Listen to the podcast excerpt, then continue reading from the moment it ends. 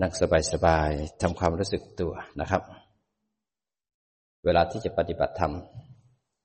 เราต้องปรับจิตเราให้ได้ซะก่อนนะ จิตเราอาจจะไปอยู่ที่อดีต อนาคต ไปอยู่ที่ความฟุ้งซ่าน ไปอยู่ที่นิวรณ์ต้องปรับจิตให้ได้ในการฝึกให้จิตเข้าสู่มหากุศลก็คือสติปัฏฐานสี่ให้ได้ซะก่อนโดยวิธีการรู้ทันก่อน ว่าตอนนี้เราจะไปคิดถึงอดีตคิดถึงอนาคต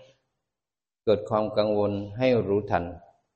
แล้วก็นำจิตกลับมาเห็นร่างกายทั้งร่างกายที่นั่ง ใช้ความรู้สึกเอานะครับ จิตจะมีดวงตา ก็คือสติ ระลึกรู้สบายๆเห็นร่างกายทั้งร่างกายนั่ง ร่างกายนี้หายใจเข้า ร่างกายนี้หายใจออก หายใจเข้าก็รู้สึกตัว หายใจออกก็รู้สึกตัว อย่าไปบังคับจิตให้ซึมซึมนะงั้นสติไม่ซึมนะครับ เราไม่ทำความซึมซึมนั่งเยิ้มเยิ้มพอเยิ้มไปเยิ้มมาเคลิมแล้วก็เพลินนะพอเพลินแล้วก็หลับ ไม่ได้มีสติ หลับกับสติไม่เหมือนกันนะมันคุมเคลิมเยิ้มเยิ้มหลังโกงคอตก อันนี้คือภาวนาผิด ถ้าภาวนาถูกมีสติจะรู้กายที่นั่ง จะรู้ใจที่ปรุงแต่ง จะรู้ทันจิตที่ไหลไปเพ่งไว้นะครับ ราะเราจะฝึกจิตให้ตื่นและเข้มแข็ง ท่ามกลางวิกฤตของขันที่ปรุงแต่งนะครับ รู้สบายสบายคนไหนนั่งพื้นก็เท้าขวาทับเท้าซ้าย หลังตรงคอตั้ง ไหลไม่ตก หน้าอกไม่ห่อนะครับ ไหลไม่ตกนะ ไหลเผยมานิดนึง หน้าอกเผยมานิดนึง ไม่ห่อลงไป ไหลตั้งแล้วก็คาง สังเกตคางของเราตกไหม คอเราตกไหม หลังตรงคอตั้งไหม ปรับร่างกายให้เหมือนดอกบัว ฐานของร่างกายก็เหมือนดอกบัวที่ตั้งชูสวยงามถวายพระ คอเราก็เหมือนดอกบัว ถ้าคอใครตกนี่ก็เหมือนดอกบัวเหี่ยวๆเฉาๆนะครับ คอตั้งตั้งหลังตรง แล้วก็ดอกบัวจะสดใสหรือเปล่าขึ้นอยู่กับจิตเรา มันหลังตรงคอตั้งเนี่ยเหมือนดอกบัวแล้ว ดอกบัวจะสดชื่น สดใสหรือเปล่าก็คือจิตเนี่ยมันสดชื่นตื่นเบิกบานหรือเปล่า หรือจิตเนี่ยมันเหี่ยวเฉาเหมือนดอกบัวที่เหี่ยวๆมาถวายพระก็ไม่งดงามนะครับว่าหลังตรงคอตั้งแล้วคนไหนที่นั่งเก้าอี้ ก็หลังตรงขึ้นมามือจะไว้ที่ประสานกับไว้ที่หน้าตักก็ได้เอาไว้ที่หัวเข่าก็ได้ แล้วแต่ใครถนัดมือไม่เป็นไรแล้วแต่ท่านถนัดนะครับบางคนจะเอามือขวาทับมือซ้ายก็ได้ไม่เป็นไร อันนี้ร่างกายปรับแล้วเนี่ยดังตรงคอตั้งแล้วคราวนี้ก็สังเกตจิตเราสิ จิตเราไปอยู่ที่อดีต อยู่ที่อนาคตอยู่ที่กังวลเรื่องของงาน เรื่องของกาม เรื่องของลูกหลาน ทรัพย์สมบัติ อดีตอนาคตอะไร ให้รู้ทันเอา แล้วก็ปรับจิตในการกลับมาอยู่ที่ปัจจุบัน ให้จิตได้สงบบ้าง ให้จิตได้หยุดความเร่าร้อน ที่ผ่านมาพวกเราทำงานกันหนัก เรามีหน้าที่ต้องดูแล ครอบครัว ดูแลตัวเอง บางคนก็เหนื่อยกับการเจ็บไข้ได้ป่วย บางคนก็ทุกข์จากเรื่องของความคิด บางคนก็กังวลว่าอนาคตจะทำยังไง จะอยู่ยังไง เราจะทำยังไงกันต่อ บางคนก็กังวลในอดีต จมกับอดีต บางคนก็กังวลกับอนาคต จมกับอนาคต บางคนก็เพลินอยู่กับปัจจุบันที่วัตถุกรรมเพราะฉะนั้น เราต่อสู้ดิ้นรนมาตั้งเยอะแยะมากมาย ตอนเด็กๆก็ศึกษาเล่าเรียน วิ่งหาความรู้พอเรียนจบแล้วก็วิ่งหางานเพื่อจะให้อยู่เหมือนคนอื่นมีมาตรฐาน ในวัตถุของโลกโลกให้เหมือนคนอื่น พยายามวิ่งให้เหมือนคนอื่นเพื่อหาความสุข ความสุขของพวกเรานี่พึ่งชาวบ้านเขาตลอดเวลาเลย จะมีความสุขได้ต้องมีรูปเสียงกลิ่นรสสัมผัส ต้องมีลูกดีเงินดี หลานดีงานดี มีบ้านดี มีวัตถุต่างๆ มีเสียงมีคนนินทา มีคนสรรเสริญ มีความสุขความทุกข์ต่างๆ เราต้องพึ่งชาวบ้านเขาตลอดเวลา เรากระหายตลอดเวลา จะมีความสุขก็ต้องวิ่งออกไปนอกบ้านหาข้าวกินดูหนัง ไปเมาส์กับคนนั้นเป็นเล่นมือถือไปเล่นโทรศัพท์ ถึงจะมีความสุขนั้นเราพึ่งเขาตลอดเวลา ลูกดีหลานดีก็มีความสุข แต่เมื่อ กระทบแล้วไม่ได้ดั่งใจแล้วเนี่ยวิ่งออกไปหาข้างนอกไม่ได้ดั่งใจ แล้วก็เกิดความทุกข์นั้นสุขหรือทุกข์เป็นเวทนาขันเป็นขันของเรานั้นเราจะมีสุขมีทุกข์เราต้องพึ่งเขาทำไม และเมื่อเราเรียนธรรมะเนี่ย เราจะรู้ว่าสุขหรือทุกข์เนี่ย สามารถฝึกมาจากจิตเราได้ไม่ต้องกระหาย ไม่ต้องเร่าร้อนออกไปข้างนอก เราสามารถมีความสุขท่ามกลางเบาะเล็ก ๆ บ้านหลังเล็ก ๆ รถคันเล็ก ๆ หายใจเข้าหายใจออก เดินจงกรมนั่งกรรมฐานสวดมนต์ถวายพระ เราก็มีความสุข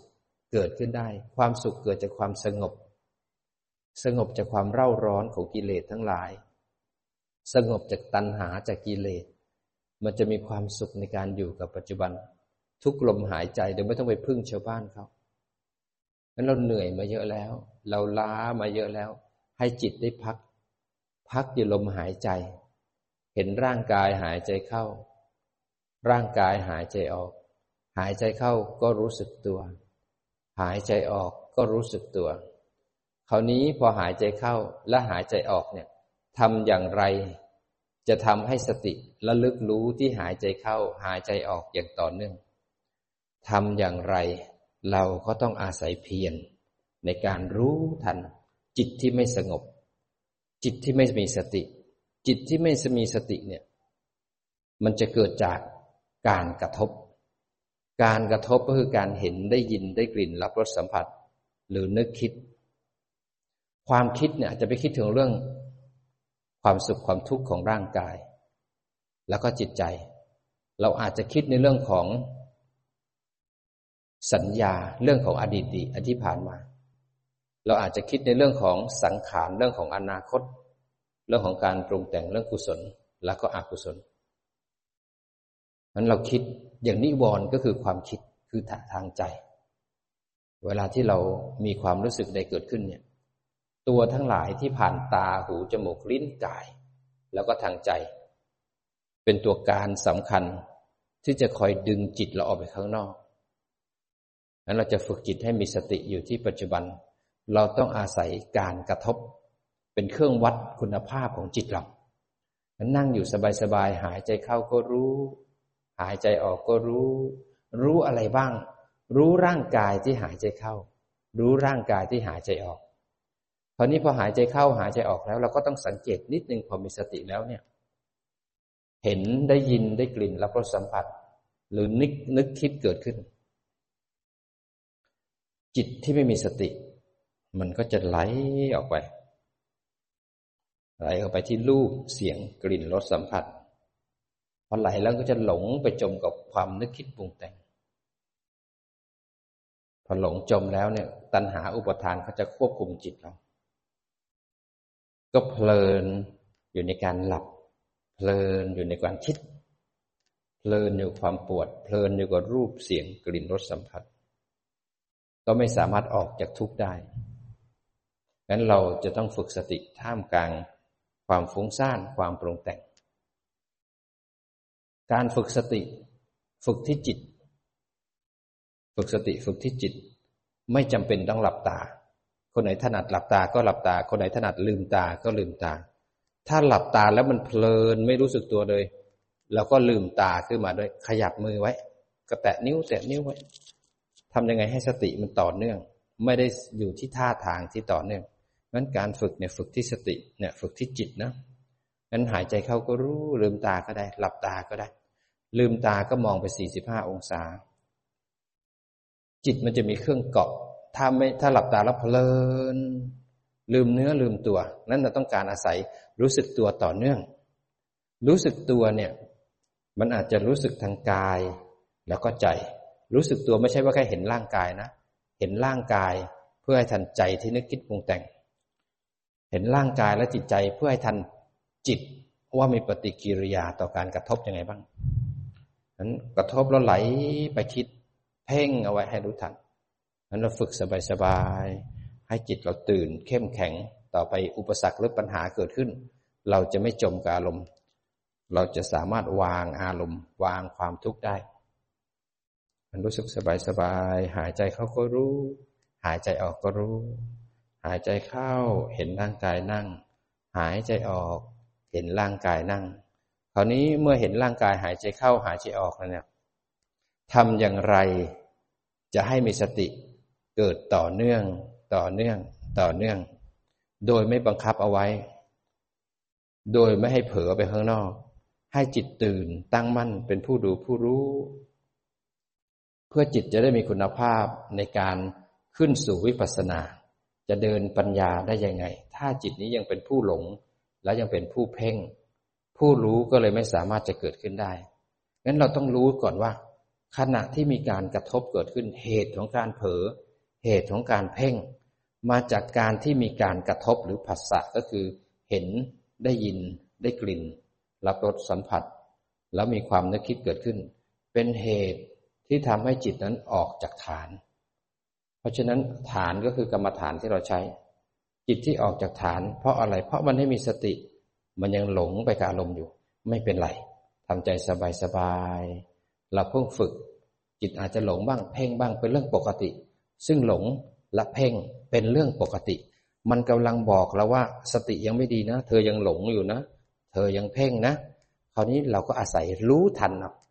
ไม่ทำลายจิตหลง ไม่ทำลายจิตเพ่ง แต่จะฝึกจิตรู้ท่ามกลางการหลงและการเพ่ง นั่งหายใจเข้าก็รู้ หายใจออกก็รู้ หายใจเข้าหายใจออก หลงไปกับอารมณ์ให้รู้ทันเอา เพ่งเอาไว้ให้รู้ทันเอา รู้สึกสบายสบาย ให้จิตเป็นคนรู้ ให้จิตเป็นคนดู เห็นร่างกายหายใจเข้าหายใจออก ที่เราดูร่างกายหายใจเข้าหายใจออกเพื่อให้ทันการกระทบ เพราะฉะนั้นไม่ได้ดูเพื่อให้มันดี จะดูเพื่อจะฝึกให้จิตตื่นตั้งมั่น จะได้รู้ว่าง่วงมาแล้ว เบื่อมาแล้วขี้เกียจมาแล้ว เราจะสามารถฝึกสติท่ามกลางขันห้าที่ทำงานได้ ต่อไปโกรธขนาดไหน โมโหขนาดไหนเสียใจขนาดไหน เครียดขนาดไหน เราก็จะสามารถมีสตินำจิตออกจากอารมณ์ เป็นผู้รู้อารมณ์ ไม่จมกับอารมณ์นั้น แล้วต่อไปเราจะสามารถฝึกจิตให้ตื่นตั้งมั่น ท่ามกลางอารมณ์ แยกอารมณ์ออกจากจิต แยกทุกข์ออกจากจิต แยกกายอยู่ส่วนหนึ่ง แยกใจอยู่ส่วนหนึ่ง ต่อไปทุกทางกาย มันก็จะอยู่ส่วนหนึ่ง ทุกทางใจก็อยู่ส่วนหนึ่ง เห็นบ่อยๆบ่อยๆจิตจะเห็นได้กายไม่ใช่เรา ใจไม่ใช่เรา ต่อไปก็จะเห็นว่าทุกที่มาจากกายก็ไม่ใช่เรา ทุกที่มาจากใจก็ไม่ใช่ของเรา ต่อไปจิตจะวางทุกข์ด้วยตัวจิตเองนะครับ เพราะฉะนั้นฝึกต้องเข้มแข็ง คราวนี้อุปสรรคของการปฏิบัติ จะทำอย่างไรให้จิตนั้นมีสติต่อเนื่องต่อเนื่อง อังอาศัยความเพียรขันติ สัจจะ แล้วก็ ความตั้งใจในการฝึกสติปัฏฐานสี่เราต้องเข้มแข็ง เมื่อรู้หลักแล้วเนี่ย เราลงมือปฏิบัติหายใจเข้าหายใจออก เป็นไปไม่ได้ที่จิตนั้นจะตื่นในขณะวันเดียว แต่คราวนี้เราต้องอาศัยให้รู้ทันกิเลสห้าตัว กิเลสห้ากองกิเลสห้าตัวเนี่ย เป็นเครื่องขวางกั้น ไม่ให้จิตนั้นสามารถสร้างกุศลได้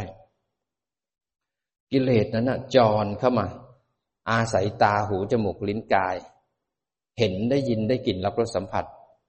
อาศัยวัตถุเหล่านี้ทำให้เกิดกิเลสห้าตัว กิเลสตัวที่หนึ่งที่เรียกว่านิวรณ์นิวรณ์คือเครื่องกั้นเครื่องขวาง นิวรณ์มีหน้าที่ขวาง มีหน้าที่กั้น ไม่ทำให้จิตสามารถสร้างกุศลได้ นิวรณ์เขามีศัตรู ที่จะไม่สามารถทำให้เขาทำงานได้บริบูรณ์ก็คือสมาธิ สมาธิคือความสว่างสวัยและกำลังของจิต อีกอันหนึ่งคือศัตรูของนิวรณ์ก็คือสติในการละลึกรู้นะครับ เพราะฉะนั้นถ้าเกิดคนไหนเรียนปัญญาแล้วเนี่ยรู้ว่าจิตเนี่ยไม่สามารถเกิดเดี่ยวๆได้ จิตไปเกิดที่ตาก็เป็นฉันเห็นเขา ไปเกิดที่หูก็กลายเป็นหูฉันได้ยินเขา มีเขามีเรา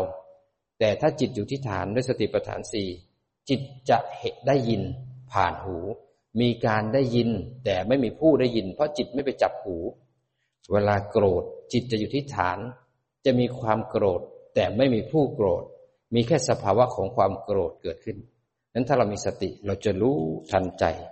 จะรู้ทันกาย แต่ไม่เป็นในอารมณ์ที่กายและใจปรุงแต่งนั้น จะเป็นอิสระ ต่อไปจิตจะสลัดวางอารมณ์ แล้วเราจะเป็น ผู้ที่มีความสุขท่ามกลางวิกฤตของชีวิตได้นะครับ ฝึกสบายๆแล้วก็อาศัยรู้ทัน รู้ทันอารมณ์ที่กระทบ สังเกตต่อเห็นไหมตอนนี้ร่างกายนั่ง เราได้ยินเสียงอาจารย์ รู้สึกตัวไหม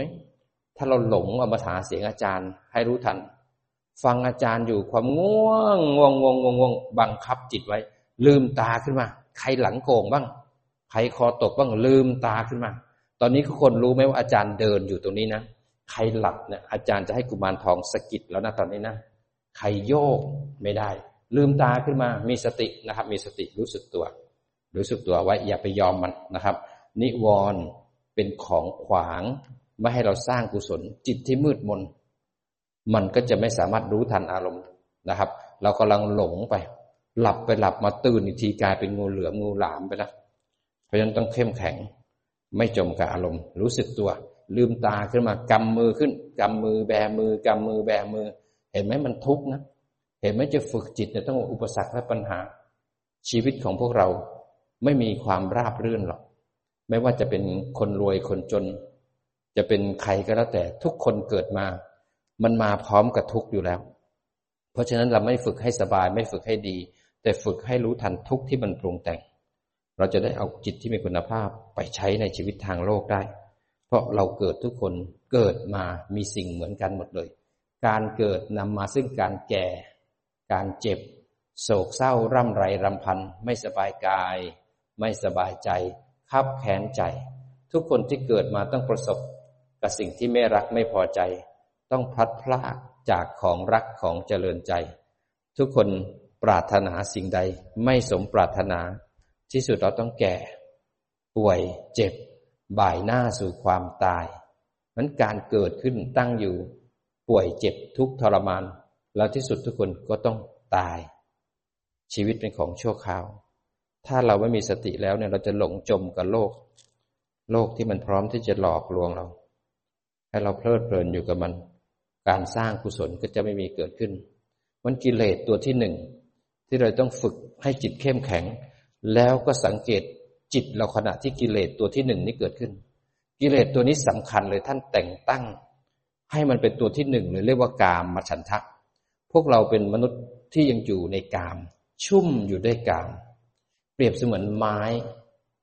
ถ้าจมลงไปในน้ำชุ่มอยู่ในน้ำก็ไม่สามารถนำมาใช้ประโยชน์มาเผาฟืนได้ มันก็ชุ่มอยู่ในกาม จิตก็เหมือนกัน ไม่สามารถทำวิปัสสนาได้ ถ้ามันชุ่มอยู่ในกาม รูปเสียงกลิ่นรสสัมผัสเนี่ยทำให้จิตโหยหา เกิดความเร่าร้อนอยากได้อยากเสพ จิตก็ส่งออกไปข้างนอก เมื่อส่งออกข้างนอกกระหายวัตถุกรรมแล้วเนี่ยไม่สามารถมีความสงบได้ วัตถุกรรมที่เป็นรูปเสียงกลิ่นรสสัมผัสทำให้เราเพลิดเพลินยินดีทำให้เราไม่อยากสร้างกุศล จะฝึกสติสักหน่อยก็ห่วงหนังห่วงแฟนห่วงรูปเสียงกลิ่นรสสัมผัส ลูกหลานแมวหมาต่างๆ ที่ทำให้เรา เร่าร้อนออกไปข้างนอกแสวงหา กิเลสตัวที่สองเรียกว่าพยาปาทะหรือโทสะคือความโกรธ เวลาวัตถุกรรมเนี่ยกระทบแล้วมันไม่ได้ดังใจ ก็หงุดหงิดลำคาญใจหงุดหงิด ความหงุดหงิดโทสะมันทำให้ไฟไหม้จิตให้กรอบเกรียม ให้เกิดความหงุดหงิดลำคาญใจ ไม่สามารถมีความสงบได้ โทสะเป็นไฟที่ไหม้จิต ความ ร้อนรุ่ม ไม่สามารถที่จะทำให้จิตสงบได้ ความคิดอยากจะประทุษร้ายคนอื่นเขาทำให้เราเร่าร้อน กิเลสตัวที่สามเรียกว่าถีนะและมิทะ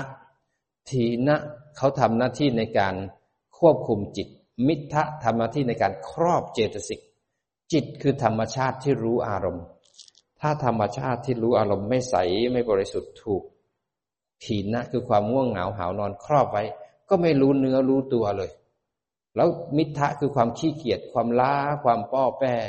มาครอบคุมเจตสิกก็คือใจที่นึกคิดปรุงแต่งกุศลเกิดไม่ได้ เพราะว่าทิมิทะคือครอบเอาไว้ ไม่สามารถสร้างกุศลได้ ง่วงเหงาหาวนอนก็เลยควบคุมจิตไม่ให้สามารถรู้เนื้อรู้ตัว มันก็เลยมืดบอดไปหมดเลย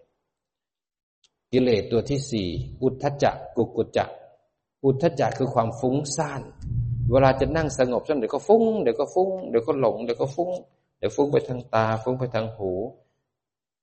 พอฟุ้งมากๆแล้วจะทำความดีไม่ได้ดังใจก็ลำคาญใจก็เลยหงุดหงิดเลยเกิดโทสะเกิดขึ้นนั่งกรรมฐาน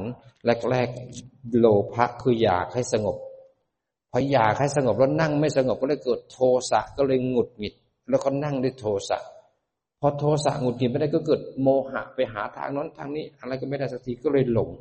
แล้วเกิดน้อยใจเกิดผิดหวังทำอะไรก็ไม่ได้สักที ก็เลยรู้สึกว่าชาตินี้คงไม่ได้เรื่องสักที เพราะจิตไม่รู้จักบริหารจัดการ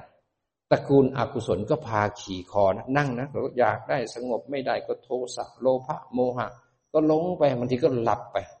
เพราะเราไม่เข้มแข็งขนาดที่ฝึกนะครับ กิเลสตัวต่อไปตัวสุดท้าย เมื่อกี้นี้อุทธจักกุดกุจจะคำว่าอุทธจักหมายถึงฟุ้งซ่านก็คือโมหะกุกกุจจะก็คือโทสะเราทำเราไม่ได้ดังใจก็หงุดหงิดตระกูลของอกุศล ตัวที่ห้าก็คือวิจิกิจฉาคือลังเลสงสัย ลังเลสงสัยในข้อวัดการปฏิบัติ ลังเลสงสัยในพระพุทธพระธรรมพระสงฆ์เกิดความไม่มั่นใจในทางที่จะปฏิบัติ จิตมันก็เลยไม่สามารถที่จะลุยปฏิบัติได้เต็มที่ เพราะว่าไม่เข้าใจไม่เรียนรู้หลักให้เข้าใจก่อน ก็เลยทำให้เราเนิ่นช้า หลงจมไปกับนิวรณ์นิวรณ์ก็เลยขี่คอปฏิบัติ แล้วก็เกิดสงสัย คราวนี้นิวรณ์เขาจะทำหน้าที่ในการปิดบังขวางกั้น ไม่ให้เราสร้างกุศล เขาจะทำหน้าที่พาเราออกจากการสร้างกุศลจากออกจากทุกข์เราจะเจอนิวรณ์ทุกบัลลังก์ถ้าจิตไม่เข้มแข็ง แม้กระทั่งเข้มแข็งแล้วนิวรณ์ก็ยังโผล่เพราะฉะนั้นเราต้องทำความเข้าใจตระกูลทั้งห้า ตระกูลทั้งห้าคือกิเลสที่เราต้องเจอตลอดชีวิตเลย แม้กระทั่งเราปฏิบัติธรรมขึ้นสู่วิปัสสนา ตระกูลที่หนึ่งก็คือโลภะก็คือกาม ความยินดีความพอใจในกาม ตระกูลที่สองก็คือพยาบาทคือความโกรธโทสะตระกูลที่สามคือความง่วงเหงาหาวนอน ความขี้เกียจความไม่รู้เนื้อรู้ตัว ตระกูลที่สี่ก็คือโมหะคือความหลง ตระกูลที่ห้าคือวิจิกิจฉาคือลังเลสงสัย ตระกูลห้าตัวนี้นะครับ ถ้าเราไม่คบกับมันนะ มันจะเป็นอาหารกรอบๆที่ทำให้จิตเราเข้มแข็ง เพราะฉะนั้นนิวรณ์เป็นเครื่องกั้นเครื่องขวางก็จริง แต่นิวรณ์คือกิเลสก้าวแรกขั้นแรกเลยนะ นิวรณ์คือกิเลสที่หยาบที่สุดแหละดังนั้นถ้ากิเลสยังหยาบยังทำให้เราคอตกหลังโก่งได้เนี่ย เราก็ยังต้องแพ้ภัยอยู่ ขณะที่นิวรณ์เกิดขึ้นนะครับเขาทำหน้าที่ขวาง เราจะต้องรู้ว่านิวรณ์เป็นศัตรูกับ สติกับสมาธิ เมื่อไหร่ที่นิวรณ์เกิดขึ้นคือโอกาสของเราในการฝึกให้จิตเข้มแข็งนะครับ นิวรณ์เกิดขึ้นคือโอกาสของพวกเราเลยในการที่จะต้องตื่นในผู้ดูผู้รู้ สิ่งที่เราจะต้องข้ามพ้นนิวรณ์ได้ มีสองอย่างที่เราจะต้องฝึกบริหารจัดการจิตให้ตื่น เป็นจิตที่บริสุทธิ์ จิตบริสุทธิ์คือจิตที่ปราศจากนิวรณ์วิธีบริหารจัดการนิวรณ์เมื่อเรารู้จักนิวรณ์แล้วเนี่ย เราจะรู้เลยนั่งนั่งอยู่วิววิววิวขึ้นมา แล้วมันจะไม่ค่อยรู้เนื้อรู้ตัวบางทีคอโก่งหลังตกบางทีมันฟุ้งไปคิดบางทีมันเบื่อมันที่เกียจมันโทสะโลภะโมหะ วิธีบริหารจัดการนิวรณ์มีสองทางหนึ่งคือคนที่ทำฌานไม่ได้ทำสมาธิลึกๆไม่ได้ เราก็อาศัยหากรรมฐานขึ้นมากองหนึ่งหายใจเข้าก็รู้สึกตัว หายใจออกก็รู้สึกตัว เรารู้เลยว่าจิตนั้นน่ะ ไปจับอะไรก็ได้สิ่งนั้น จิตไม่สามารถเกิดเดียวๆได้ จิตไปอาศัยรูปบ้างอาศัยนามบ้างอาศัยความคิดบ้างอาศัยอายตนะบ้าง จิตไปจับอะไรก็ได้สิ่งนั้น จิตจับความสุขได้ความสุข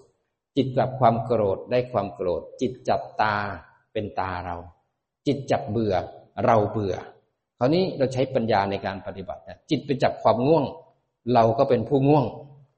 จิตไปจับความโกรธ เราก็เป็นผู้โกรธ จิตไปจับความฟุ้งซ่าน เราก็เป็นผู้ฟุ้งซ่าน อันนี้เอาปัญญานำนะมันพอเรารู้แล้วเนี่ย เราอยู่ที่ฐานหายใจเข้าก็รู้ หายใจออกก็รู้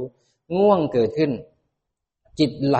ออกจากการหายใจเข้า หายใจออกไปอยู่ที่ความง่วง เราไม่ต้องทำลายความง่วง เราไม่ต้องทำลายขัน เราแค่รู้ทัน พระพุทธเจ้าเคยทรมานร่างกาย เคยทำทุกอย่างเพื่อขันทำลายให้มันแตกสลายทำไม่ได้เพราะขันมันมาพร้อมกับชีวิตของเราแล้ว แต่เราจะเรียนรู้ในการมีปัญญาอยู่กับเขามันจิตไปไหลไปหาความง่วง รู้ว่าไหล ตรงที่รู้เนี่ยจิตกับความง่วงแยกออกจากกันละ ตรงที่ขณะที่รู้ จิตดวงเก่าหลงไปหาความง่วง จิตดวงใหม่ รู้ว่าง่วง ตรงที่รู้ความง่วงและจิตจะแยกออกจากกัน แล้วสัมปชัญญะจะทำหน้าที่พาจิตกลับมาที่วิหารธรรม ตรงที่พาจิตกลับมาที่วิหารธรรมเนี่ย ความง่วงกับจิตพลากออกจากกัน ความง่วงยังมีอยู่นะ แต่จิตได้เป็นอิสระจากความง่วง กลับมาที่วิหารธรรม เห็นร่างกายหายใจเข้า ร่างกายหายใจออก ความง่วงไหวๆอยู่ มีความง่วงแต่ไม่มีผู้ง่วง ความง่วงไม่ได้เข้ามาที่จิตหรอก เราก็รู้ทัน บางครั้งปวดขาเกิดขึ้น จิตไหลไปหาความปวด เราจะเห็นจิตลืมตัว ไหลไปหาการปวดขา รู้ทัน ตรงที่รู้ทันจิตกับความปวดแยกออกจากกันแล้ว เมื่อจิตกับความปวดแยกออกจากกันสัมปชัญญะมันจะรู้ว่ารู้นะ แต่รู้นอกฐาน สัมปชัญญะก็พาจิตและสติกลับมาที่วิหารธรรม เห็นร่างกายหายใจเข้า หายใจออก อันนี้ความปวดขาความม่วงนิวรณ์ต่างๆ ถูกสติรู้ทัน สัมปชัญญะเป็นตัวปัญญาพากลับมาที่บ้าน ไม่จมกับความม่วง ไม่จมกับนิวรณ์เพราะฉะนั้นคนไหนที่ทำฌานไม่ได้ อาศัยเพียรเอาหลักมาปฏิบัติ รู้ทันแล้วกลับมาที่ฐาน ขันติอดทนต่อความม่วง อดทนต่อกิเลสสัจจะคือตั้งใจจะนั่งชั่วโมง จะเดินชั่วโมงก็ต้องทำให้ได้ ต้องทำด้วยสติสมาธิปัญญาต้องทำด้วยความเพียรขันติแล้วก็มีสัจจะเพราะฉะนั้นฝึกต้องฝึกให้เข้มแข็งต่อไปเราต้องเจออุปสรรค ต่อไปเราต้องนั่งรถพิการ ต่อไปเราต้องแก่ต้องเจ็บต้องป่วยต้องผิดหวัง ต้องมีปัญหาของชีวิต เราจะได้มีจิตที่มีคุณภาพ เอาไปอยู่กับทุกข์ ที่รายล้อมเรานะครับเพราะเราจะต้องเข้มแข็งนิวรณ์เป็นเครื่องกั้นก็จริง แต่นิวรณ์เป็นเครื่องฝึกแล้วก็ทดสอบจิตเราว่าตอนนี้เรานั่งอยู่มีสติไหมนะครับ เพราะฉะนั้นคนที่หนึ่งทำฌานไม่ได้ รู้ทันเอาเอากรรมฐานขึ้นมากองหนึ่งจิตไหลไปหานิวรณ์รู้ทัน จิตหลงรู้ทัน ถ้าหลับตาแล้วแรงตก ให้รู้ทันแล้วก็ลืมตาขึ้นมา ลืมตาขึ้นมารู้สึกตัวขยับมือไว้ สติต่อเนื่องไหมปฏิบัติสติเรามีต่อเนื่องไหม คนที่สอง คนที่สองเขาทำสมาธิได้ทำฌานได้ จับองค์ฌานเลย วิตกวิจารปิติสุขเอกคตาฌานที่หนึ่งคือวิตก วิตกหมายถึงการจับกรรมฐานขึ้นมากองหนึ่งหรือเอาพุทโธเขาได้ท่องในพุทโธพุทโธพุทโธ จิตไม่ให้ไหลไปไหนเลยเอาจิตกับพุทโธบริกรรมไว้ด้วยกัน จดจ่อจดจ่อไว้ อันที่สองวิจารวิจารคือเคล้าครอคือสมาธิจับวิตกแล้ว จับกรรมฐานแล้วสมาธิมันตื่นขึ้นมาแล้ว เรียกว่าวิจาร์คือเคล้าคลออยู่กับสมาธิ ยังใช้ลมหายใจเป็นเครื่องอยู่ แต่จิตมีสติปุ๊บขึ้นมา ก็วิจารณ์เคล้าคลออยู่กับสมาธิ เมื่ออยู่กับวิสมาธิแล้วเนี่ยเข้าฌานที่สองปิติมันเลยเลื้อยขึ้นมา จะรู้สึกว่าปิติเลื้อยขึ้นมาพอปิติเลื้อยแล้วอยู่กับปิติสักพักหนึ่งปิติจางคลายไปกลายเป็นความสุขเนียนนุ่มขึ้นมา ความสุขเป็นฌานที่สาม พอความสุขนุ่ยนุ่มแล้วจิตมีแรงมีกำลังร่างกาย เริ่มบางลงบางลงลมหายใจเริ่มสั้นลงสั้นลง ความสุขเนี่ยมันเลยค่อยๆคคลายลงไปต่อไปอุเบกขาและเอกคตา ก็เลยเกิดขึ้นกับจิต จิตเลยเป็นกลางตั้งมั่นมีกำลังสว่างสวัยเลยทำให้จิตสว่างสวัยนิวรณ์เป็นของมืดเลยหายไปคราวนี้องค์ฌานวิตกวิจารปิติสุข หรือเอกคตาเนี่ยเป็นศัตรูกับนิวรณ์ทั้งห้า นวรทั้งห้าถ้าเกิดคนทำทำฌานได้จะมีวสีจำองค์ฌานได้ วสีคือความชำนาญ คนไหนที่หลงไปในกามาฉันทะบ่อยๆบ่อยๆบ่อยๆต้องอาศัยจับฌานที่เรียกว่า อุเบขาเอกคตา จิตจะเป็นมุ่งมั่น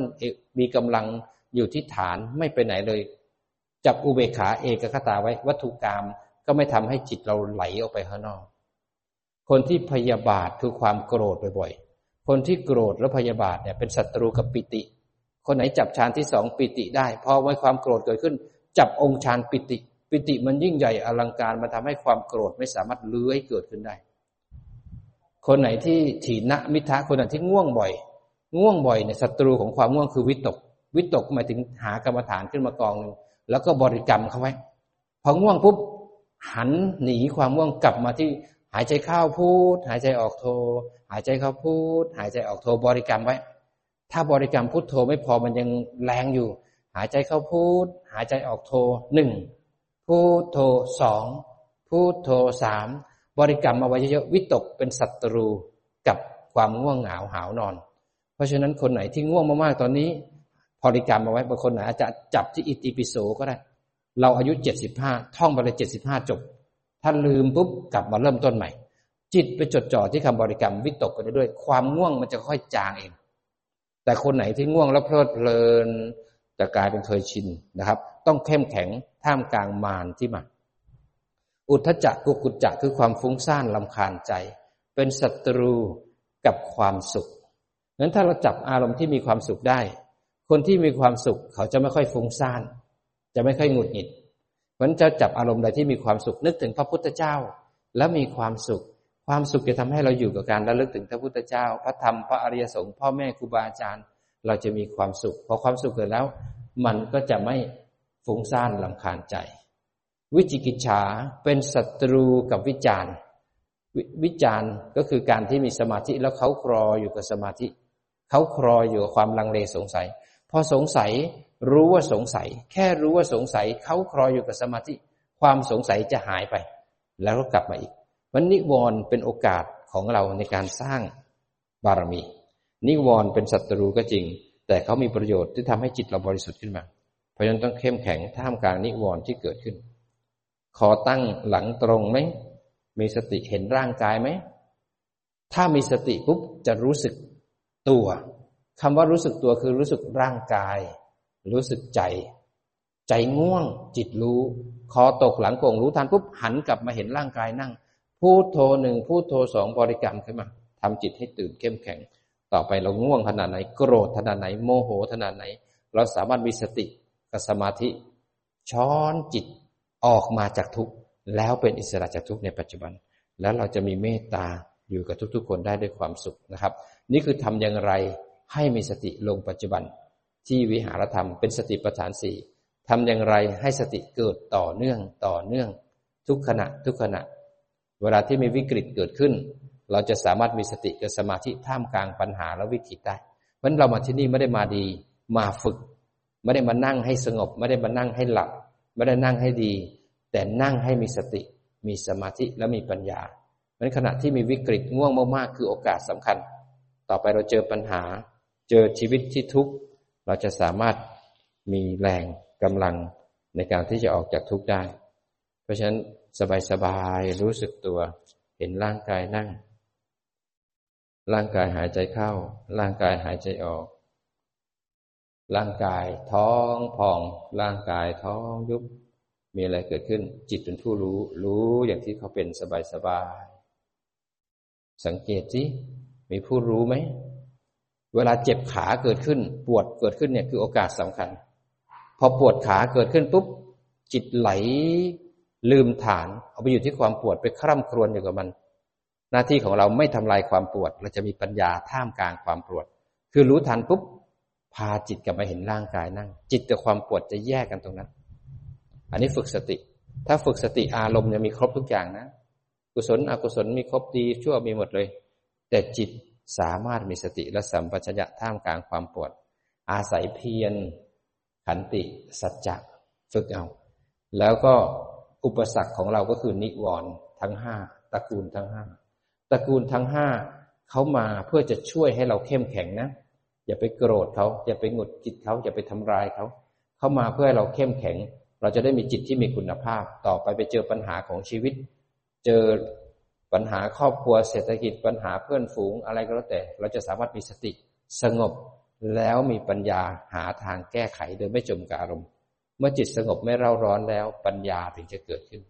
แล้วเราจะเผชิญกับทุกข์ด้วยความสุขมันเราอยู่ในโลกที่มีรูปและนาม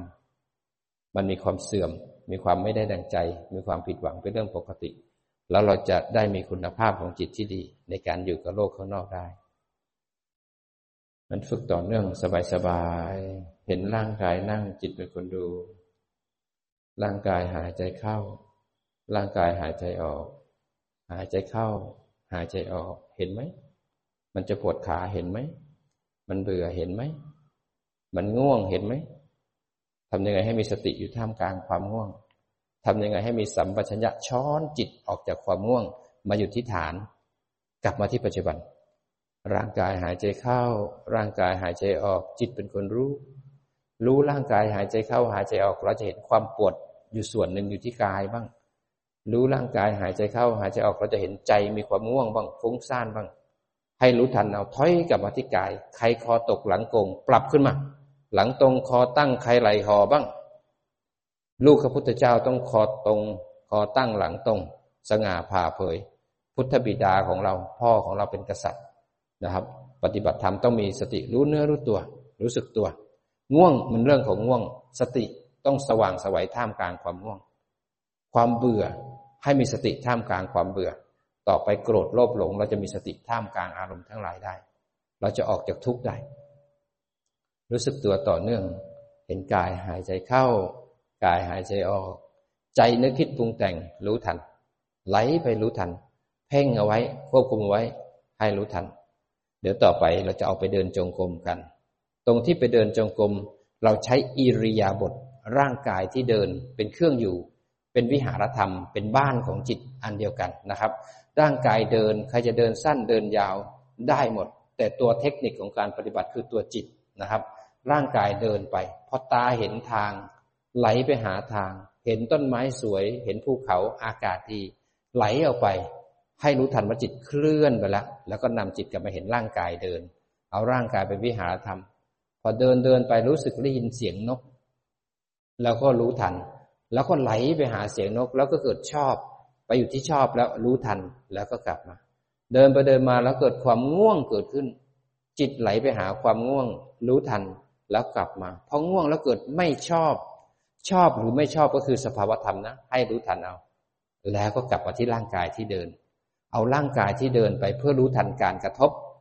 เมื่อรู้ทันการกระทบ แล้วก็สังเกตจิตว่ามีปฏิกิริยาอะไรต่อการกระทบ ไหลไปหลงไป รู้ทัน กลับมาที่ปัจจุบันทำให้บ่อย สติจะเกิดบ่อย อาศัยเพียรต่อเนื่องนะครับ เดินจงกรม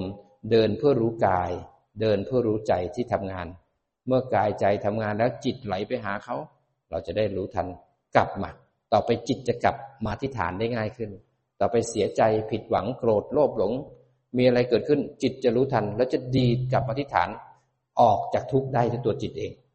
อาศัยเพียรต่อเนื่องเอานะครับ เราจะฝึกต่อเนื่องกัน แล้วก็ใช้ความรู้สึกตัวด้วยสติสมาธินะครับ เราจะรู้สึกตัวสบาย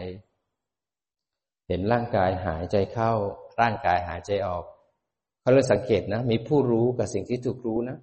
ร่างกายที่หายใจเข้า ร่างกายที่หายใจออก เป็นสิ่งที่ถูกรู้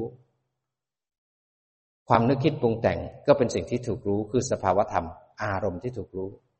คราวนี้จิตคือผู้รู้เนี่ย สังเกตดูสิว่า ผู้รู้เนี่ยรู้ที่ฐาน หายใจเข้าหายใจออกรู้สึกฐานไหมเห็นไหมผู้รู้เคลื่อนออกไปเพ่ง ผู้รู้เคลื่อนออกไปที่อารมณ์ แล้วเรามีสติรู้ทันไหมหลงไปนาน หรือหลงสั้น หลงบ่อยนี่แสดงว่าดีคือรู้บ่อยสติเกิดบ่อย แต่ถ้าหลงนาน แล้วไปรู้เนื้อเรื่องทั้งหมดที่เราหลงไป แสดงว่าสติไม่ดี เอาใหม่ รู้ทัน แล้วก็กลับมารู้สึกตัว ถ้าไปบ่อยๆ แล้วหงุดหงิดลำคาญใจ รู้ทัน กลับมา ไม่ชอบรู้ทันกลับมา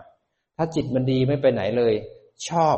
ให้รู้ทันเอา ดีก็ได้ ไม่ดีก็ได้ ไม่เลือกมัน แต่จะเอาสติรู้ทันเอานะครับรู้สบายสบาย ตอนนี้เรานั่งกันเกือบเกือบชั่วโมงละเราจะมาวัดจิตของเรา จะมาเช็คคุณภาพของจิตเรานะครับ ว่าเป็นยังไงบ้าง ตอนนี้เราจะมาเคลื่อนจิตไปตามส่วนต่างๆของร่างกาย ทุกท่านเคลื่อนจิตมาที่หน้าผากนะครับ นึก ถึงหน้าผากจิตจะวิจิตมากจะเร็วมากเลย นึกถึงหน้าผากจิตจะมาที่หน้าผาก ตอนนี้จิตทุกคนอยู่ที่หน้าผากนะ มีใครอยู่ที่ความง่วงบ้างกลับมาที่หน้าผาก รู้สึกที่หน้าผาก มาที่หูสองข้าง ปุ๊บมาไหมหูสองข้าง มาที่ไหล่สองข้าง มาที่หน้าอก สังเกตมาไหมเราจับมันเลื่อนมาไหมมาที่สะดือ มาไหมมาที่เข่าสองข้าง มาที่ตะตุ่มสองข้าง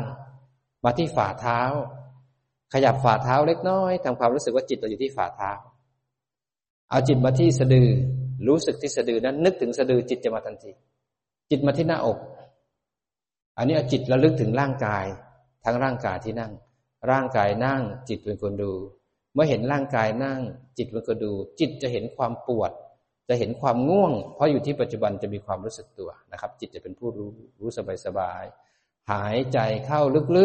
กๆ ลึกอีกลึกอีกลึกอีกได้นิดนึงให้ปอดขยายให้กล้ามเนื้อปอดหัวใจขยายขึ้นมาค้าไว้ก่อน คลายมา อีกครั้งหนึ่งนะครับ หายใจเข้าลึกๆ อีกนิดนึงอีกนิดนึงค้างไว้ก่อน คลายมา อนนี้เอาจิตมาที่มือทั้งสองข้าง ยกมาหงายไว้เหนือหัวเข่านะครับกำมือให้แน่นเกรงมือศอกหลังคอขาเกรงเร้าความรู้สึก refresh ร่างกายขึ้นมา คลายออกมา อีกครั้งหนึ่งกำไม่แน่นเกรงเล้าความรู้สึกขึ้นมา คลายออกมา บิดข้อมือทางซ้าย บิดทางขวา บิดศีรษะ บิดลำตัว ค่อยๆทำความรู้สึกตัวนะครับ ขออนุโมทนาสาธุกับทุกท่านด้วยนะครับ